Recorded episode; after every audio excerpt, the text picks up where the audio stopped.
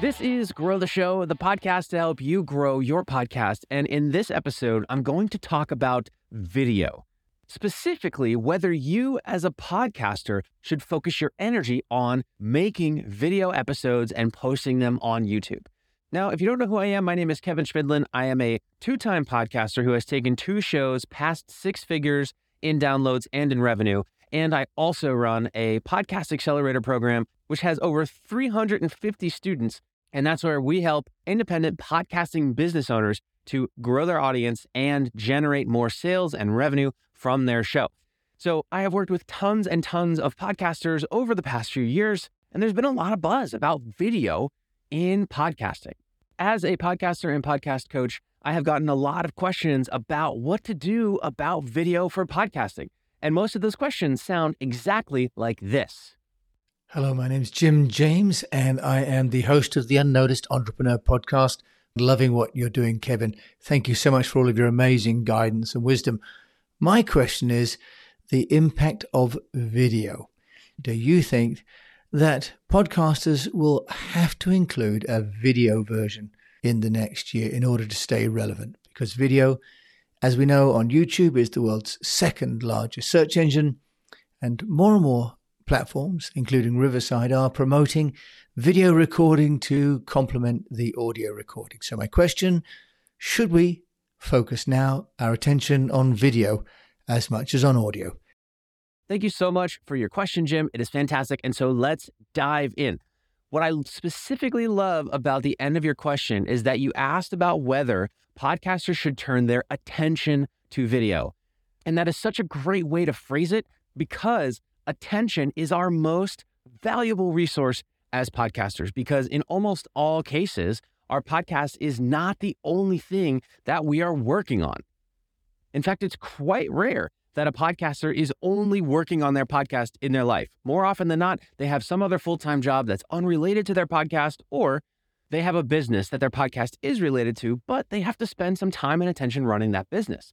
So, your question is do podcasters here now need to pay more attention to video or should they adjust their attention to making sure that their show is audio and video? Well, I have a few thoughts around this. Let's begin. The way I see it, the podcast industry indeed is moving closer and closer to video as time goes on. And it feels like every year the word podcast means something different. And I guess more specifically, what I mean by that is there's really two definitions of the word podcast that floats around. Some people, when they say podcast, what they mean is an audio show, something that they listen to while they're doing something else. It might be an interview, it might be solo, it might be true crime, it might be fiction, it could be a number of things. But when they think podcast, they think of Apple Podcasts or Spotify and they think of listening to something. There's a whole other class of folks who, when they use the word podcast, what they mean is video interview. Some of these are podcasters whose shows are primarily a video show, and some of them are consumers of podcasts who, when they say, you know what, I want to watch a podcast right now, they don't go to Apple Podcasts or Spotify, they go to YouTube. And here's the thing for you to understand as a podcaster that second group is growing year over year over year. The first group is growing too, but the second group is growing faster. So, more and more as time goes on, video becomes synonymous with podcasts. Now, I know what you're thinking. Oh, God, this guy's going to tell me that I have to start doing video for my show. Oh, I don't have time for that. I don't know how cameras work. I don't know how lighting is. Absolutely not. Not true. Stick with me. It is true that many, if not most, of the biggest podcasts have their shows on YouTube and they produce their shows video first, meaning all of their interviews are done with expensive cameras and microphones and usually in studios or on a recording platform like Riverside. And it makes a lot of sense that those shows are some of the biggest ones around because YouTube, the platform, gives podcasts something that audio podcasts only don't have. And that is organic algorithmic reach, which basically means there's an algorithm that will show your podcast content to people who might be interested in it. Shows that are audio only don't have that, or at least not really, maybe a little bit, but not too much podcast listeners who only consume on Apple Podcasts or Spotify don't really find out too often about new podcasts through some sort of algorithm. But people who consume podcasts on YouTube do. And so, for that reason, it is extremely, extremely beneficial for a podcast to be on YouTube and to be video first, where, you know, when you pull up the video, it's not just a waveform or some little animation with the audio, it's actually a video of people talking. But here's the thing while there is a lot to be gained in doing that, there is also a huge cost in terms of money, paying for cameras, for equipment, for video editing, for thumbnails to be made, and also attention, as you alluded to, Jim, which is number one, the attention of learning how YouTube works learning what click through rate is, thumbnails, titles, the importance of all those things, but also just the attention of making sure your show is not only good in what is said and not only sounds good, but looks good as well. So, as a podcaster, yes, there's a ton to be gained on video. Yes, there's much more cost to a video show than an audio only podcast. So, then what should you do as an independent podcaster? Well, here is the distinction that I want to make. I do not believe that every single person who creates a podcast right now needs to say, okay, my show is a video show in 2023. Totally unnecessary because number one, there's a lot of cost, there's a lot to be learned, and that's just yet another thing you have to worry about. But number two, there are still literally tens, hundreds of millions of people who only consume podcasts via audio and honestly have no idea that there's video versions available or some of them do, and they prefer audio. They don't care. They don't want to watch people talk. There's so many of those people, and that's okay. And it's totally fine to only reach those people. There are tons of massive shows. Think about any NPR show that only exists in audio, and they're killing it. And that's awesome because audio shows are way easier to produce, they're way cheaper to produce. And again, it's just a different experience than watching video. And so rather than you as an independent podcaster thinking, oh God, now I got to take my audio show and make it video, instead, what I encourage you to do is decide whether your show is audio first or video first. Make the decision and stick with it. Own it. Because here's the thing many of the podcasts that are successful on YouTube that are video first also have the audio for their show available on the streaming platforms Spotify, Apple Podcasts, etc. But what you might not notice unless you looked and listened very closely is that it's rare that those shows are exactly the same on YouTube as they are on streaming. And what I mean by that is you edit a podcast video differently than you edit podcast audio. A lot of times it is very, very, very similar, but it's not exactly the same. So, in my opinion, any podcaster that is doing it right has the video version of their podcast, and then they have the audio version of their podcast, which is produced differently. It's done separately. So it's not a matter of just making one version and then just copying and pasting it to the other platform. In both cases, you do the interview or you record the solo episode or you put together the main piece of long form content and then you edit it one way for video and you edit it a different way for audio. It's a lot of work, it's duplicative.